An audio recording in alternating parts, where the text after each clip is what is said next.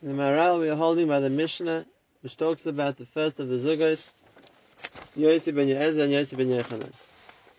And we saw, just to recap, the main point that the Maharal was talking about, and that is the Zugos accepted together the Masorah, which means that what each of them said wasn't a, a complete Masorah in its own right, rather it was a chalik of a Masorah that they shared.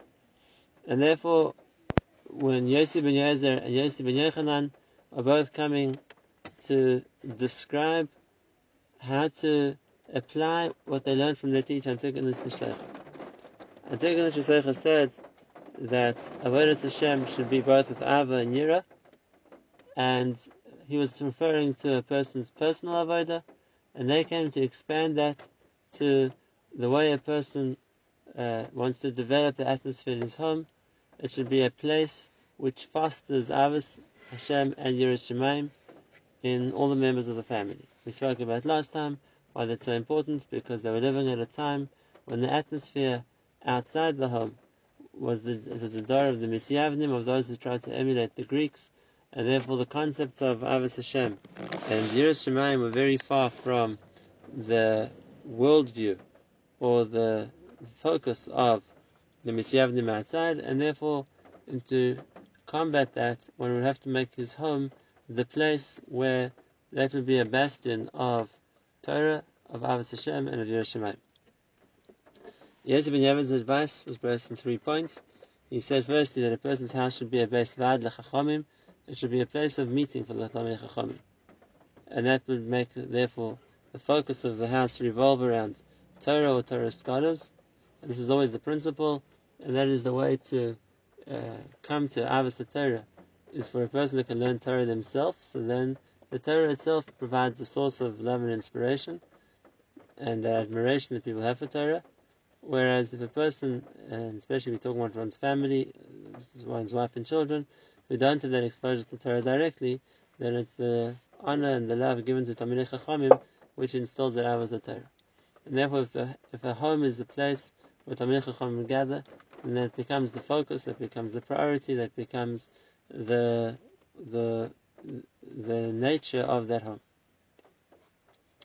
But like we saw, the, the danger with that is that friend, that closeness uh, and proximity to Talmidei Chachamim can breed familiarity and a lack of respect, because uh, from a distance, you know, just the, the name of a big gadol, the name of a big tzaddik, uh, invokes respect. People don't know them well, so they just know about their reputation, and therefore, from a distance, it's easy to respect someone.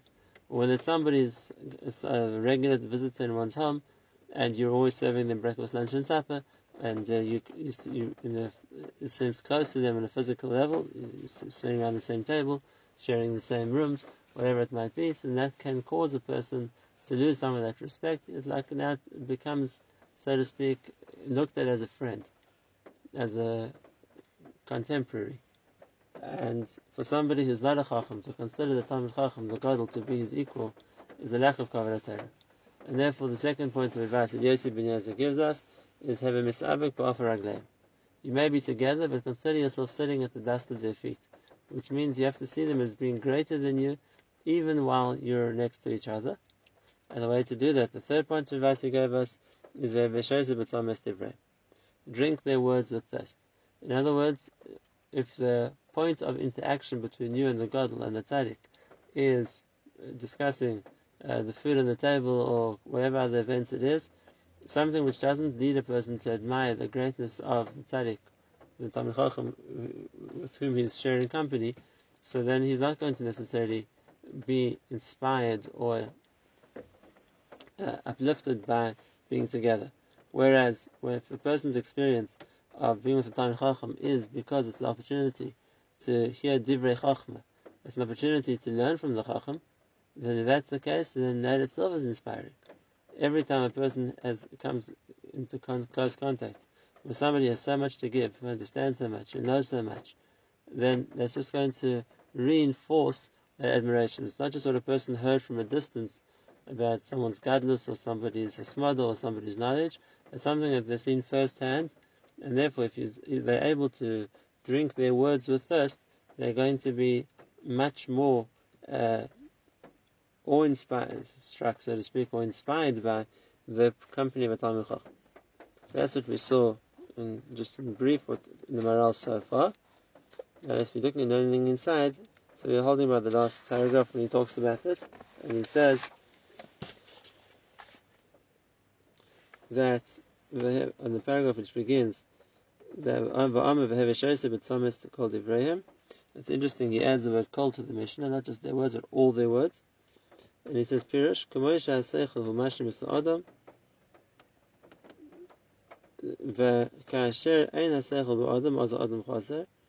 just like if a person is without his intelligence, he's missing something, and therefore he's thirsty for what he doesn't have, and he, that's why a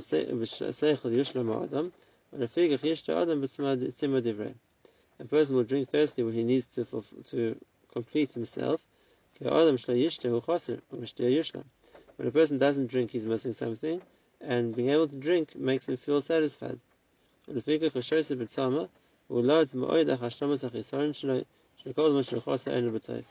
why a person is desperate, is eager to uh, drink when he's thirsty because he feels lacking without it. And therefore, the the person who's thirsty and feels he's missing something is very desperate to drink. That's the way to, to relate to the words of the Talmud And now what the Maharal explains here, and let's be ma'achiv a little bit to understand this properly, is that while the Mishnah obviously means simply what it says, a person should have contact with Talmud Chachamim, his home should be a place of meeting for Talmud Chachamim, and the person shouldn't lose his respect for Talmud Chachamim, but there's also a marshal in the Mishnah. And that the Maharal says is that relationship of a person's home to the Talmid Chacham who's the visitor is mirrored by a person's relationship of his body to his ability to obtain Chachma, understanding.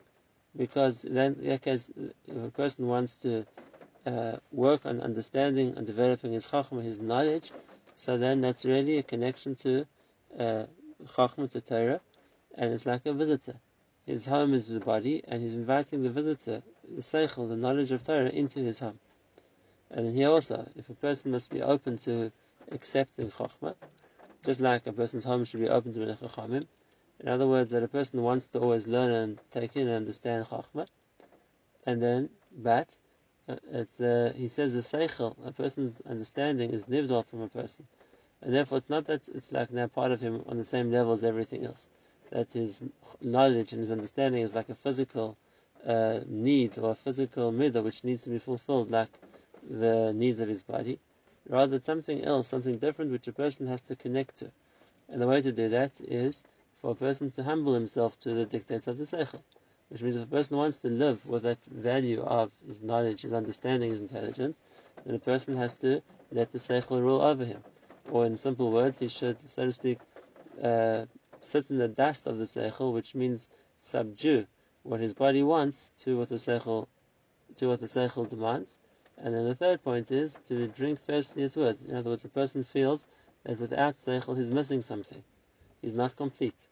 Even though as a physical being he is complete, and as a very advanced animal, a person can do and look after himself uh, and take care of the needs of his body. But uh, he, when a person realizes that he doesn't what he doesn't have and he doesn't have seichel, then he feels incomplete without it, and that's what makes him thirsty. Like the Maharal says, thirst denotes a, a lack a person has, and he tries therefore very hard to complete, to fulfill himself. And if a person feels that what he's missing is something which is a, a real lack within the person, then that's something a person is going to look to complete. And that was the marshal we just spoke about, that the seichel is the mashlim of the person, and therefore if a person feels that well, how much he needs the seichel and how much is missing without it, that's what's going to drive him to try and obtain more of it. And which we talk about learning wisdom, drinking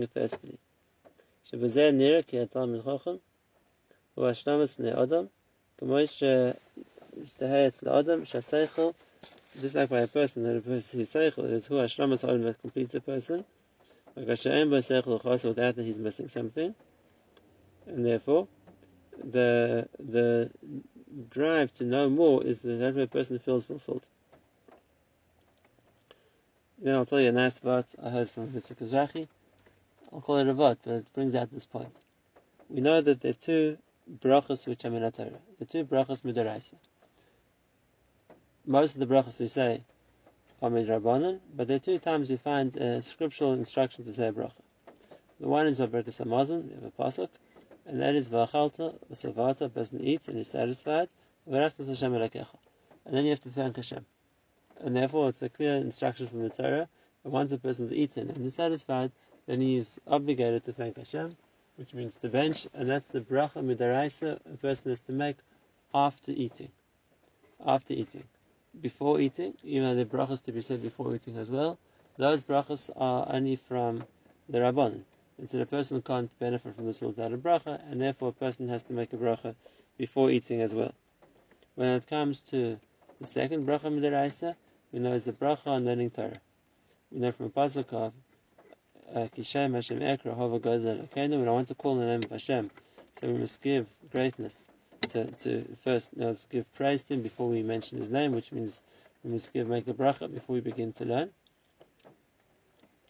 And even though we know there's two brachas on the Torah as well, when a person gets an aliyah, there's a bracha before reciting the Torah, the bracha of Hashem Bachar Mikala Amim, and there's the bracha after one gets an aliyah, Hashem Nasan on the Torah Se'emes, and out of these two brachas, we know that the bracha which is midaraisa is the bracha before learning, the bracha of Hashem Bachar Mikala Amim. And one could ask the question, why is it that when the two brachas daraisa, the one which refers to food is a bracha after eating, and the one which comes when the Torah is a bracha before learning Torah. Now, really, they can ask the question, and based on the halachic understanding, I don't believe it's a question at all. Because there's two different kinds of brachas. There's some brachas which are called birkas hashvach, which means brachas of thanks or brachas of praise, and there's some brachas which are called birkas mitzvahs, which means a bracha on our uh, stating our intent and uh, our grateful our gratitude for the opportunity to do a mitzvah. Now, Birkas mitzvahs, the Gemara says, always are over asiyasan. The time to make a bracha on a mitzvah is before doing the mitzvah, which means it's a, a, statement of intent. I'm about to do a mitzvah and I'm appreciating that opportunity, which is a bracha on a mitzvah has to come before the mitzvah. Whereas when it comes to a, bracha of gratitude, of thanks, then it makes sense that when, when is a person more grateful? Before he's eaten and he's still hungry, or after he's eaten and he's now satisfied? And therefore, it's a, if it's a bracha of thanks, bracha so it makes sense. A person is more grateful once they've eaten and are no longer hungry. Whereas when it comes to bracha mitzvahs, so then the time to make a bracha is on, on the intention of doing a mitzvah, which is beforehand. So it's not really a question, uh, at least halachically. But Rav Yitzchak Zachi said a nice answer. And he said that the din is that a person makes a bracha on food after eating, because that's when he's satisfied. He's satisfied, he doesn't want to eat more. He said, but by the Torah it's the other way around, because when a person begins to learn, that whets the thirst to learn more, to know more, to understand more, and therefore, after having learned something, in a sense, a person is more thirsty than when before he began. In other words, now he, now that he's begun to appreciate and understand Chachma, so now he, that awakens the desire or the drive to know more Chachma. And if that's the case, he's thirstier than when he started. In which case, the time to make the bracha is before he starts. Like I said, it's a nice word. But the yisod that he's saying is correct. It's true. And that is, we always talk about this. In yeshiva, with Bachrim, we want everyone to come to Ahavas Torah. We want people to love learning and to appreciate learning and to look to learn more and to broaden their knowledge. What's the way to do that? And the way to do that isn't to start by trying to bring people to want to learn or to love to learn and afterwards teaching them. Because if they've never experienced it, they're not going to love it. They're not going to appreciate it. They're not going to connect to it what works is the other way around. A person starts to learn, and they start to understand Torah and be inspired by Torah and feel the depth of Torah. And then when that happens, now they want to learn more. Now they want to learn more Torah. And therefore, the learning Torah itself is the, so to speak, the catalyst which is going to bring a person to the, the love of, an, of Torah. It's going to awaken that thirst to learn more Torah. And then they're going to want to learn more. And that's Thomas Debrahim. When a person starts to hear what the Seichel tells him, if he invites the Seichel into his body, and now he lets it rule him again and direct him, so then that is going to uh, awaken a person to how much better things are when he when he follows the dictates of his Seichel, when he doesn't just act on his impulses or his midas, and therefore that's going to create the tzimah, that's going to create the thirst that a person is feeling he's missing something without more. And therefore he's going to want to learn more as well. And therefore the same parallel in the Mishnah, the Maharal explains, the isn't just talking about the simple pshat, which is for sure true, and that is how one's home should be a place of chachamim, but uh, uh, the mashal is also true, and that is that a person's body should be a repository for chachma, and how the person should relate to that chachma that is going to influence him. That's the Maharal says, "V'na Yosef ben Yezer ha'imelamed u'mazes adam v'tekun beisay, she'beisay beis chachma v'beisay chachamim." How to make one's house in the best possible way, and that it should be a place of chachamim, and that, therefore that should be the atmosphere which permeates the home. But then after that, he says. It applies to a person's house, just like it applies to, so to speak, his body. Why? The person's body also accepts his understanding, and then it's found inside of it. So his, his, his body has now become a meeting place or a, place for Chachma to, to, to be. Just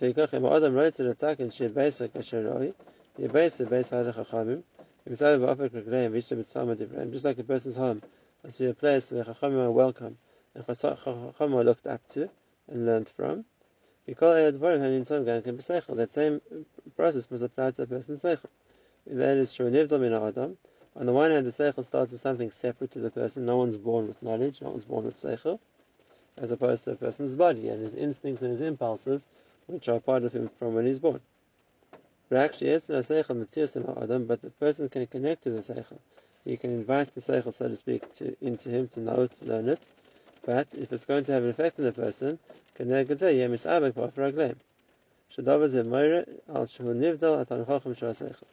just like when said in the case of the person's house, he should humble himself and sit by the feet of the Talmid Chacham. Same thing when it comes to the person's seichel, where he connects to it is by willing to accept its direction. The Tziyus makes a connection between him and the Seichel, Kedim to Tanach Chacham just like the Tanach Chacham was in his house.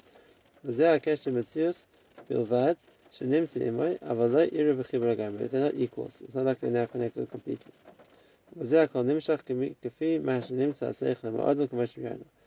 that's the way that the person connects to his seichel, that is, he submits himself to what the seichel tells him to do.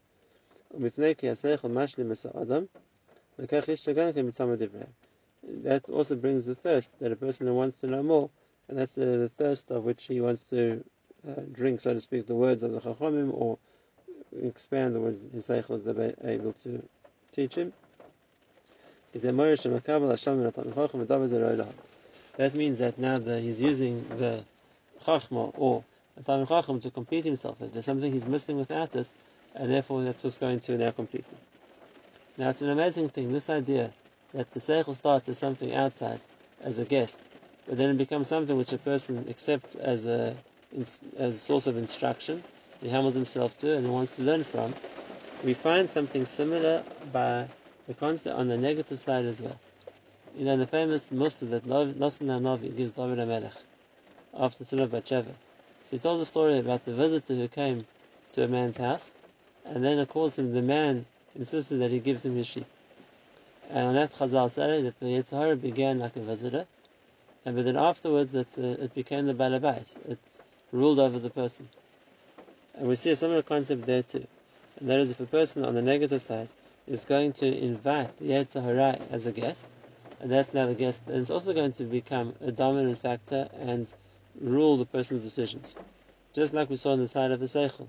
And that is that a person can let his understanding first he bring it into himself as a guest, and then afterwards it can rule over him. So it can exist with the Ra as well. But now we need to understand here what the level of Ra we're talking about is.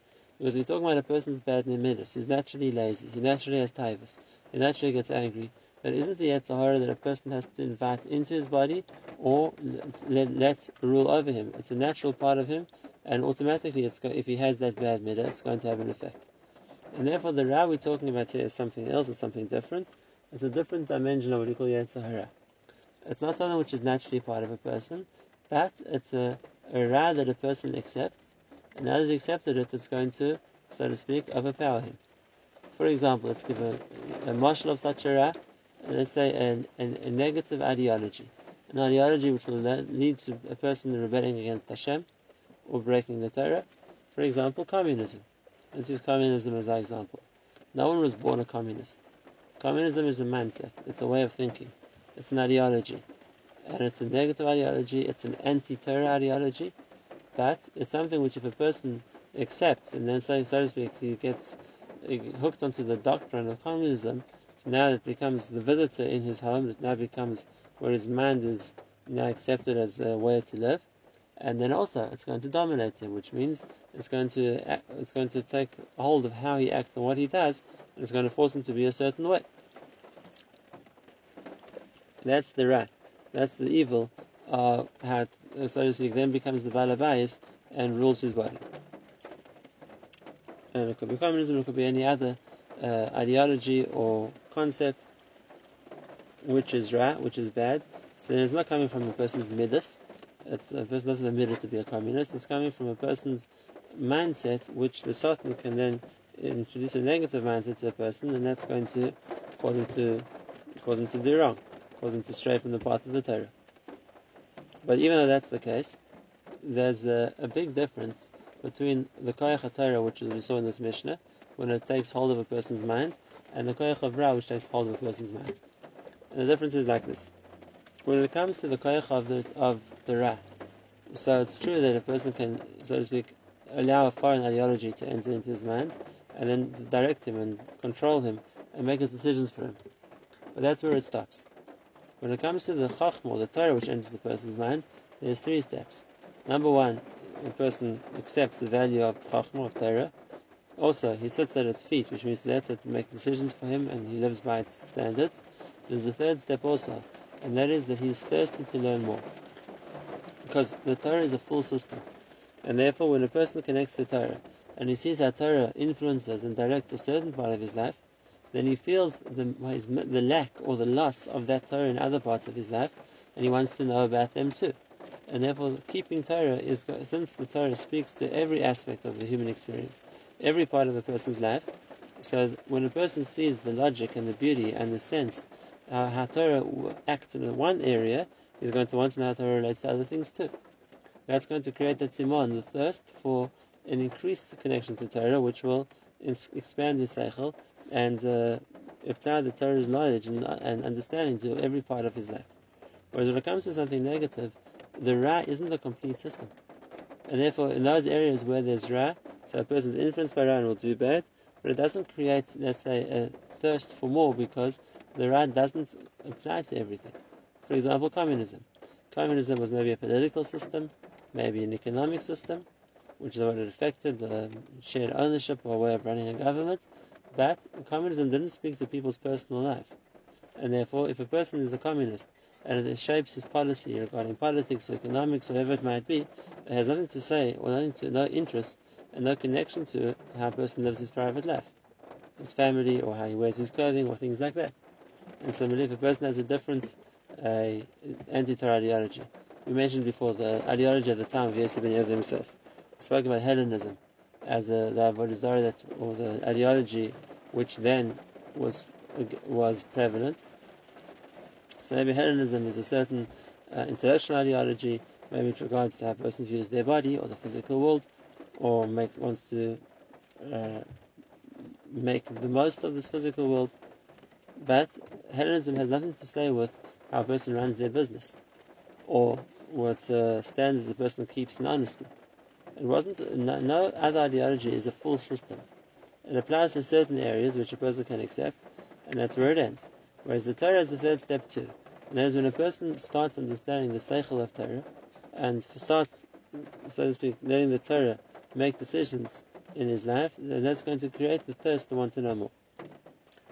And time's running out, so I just want to finish the story.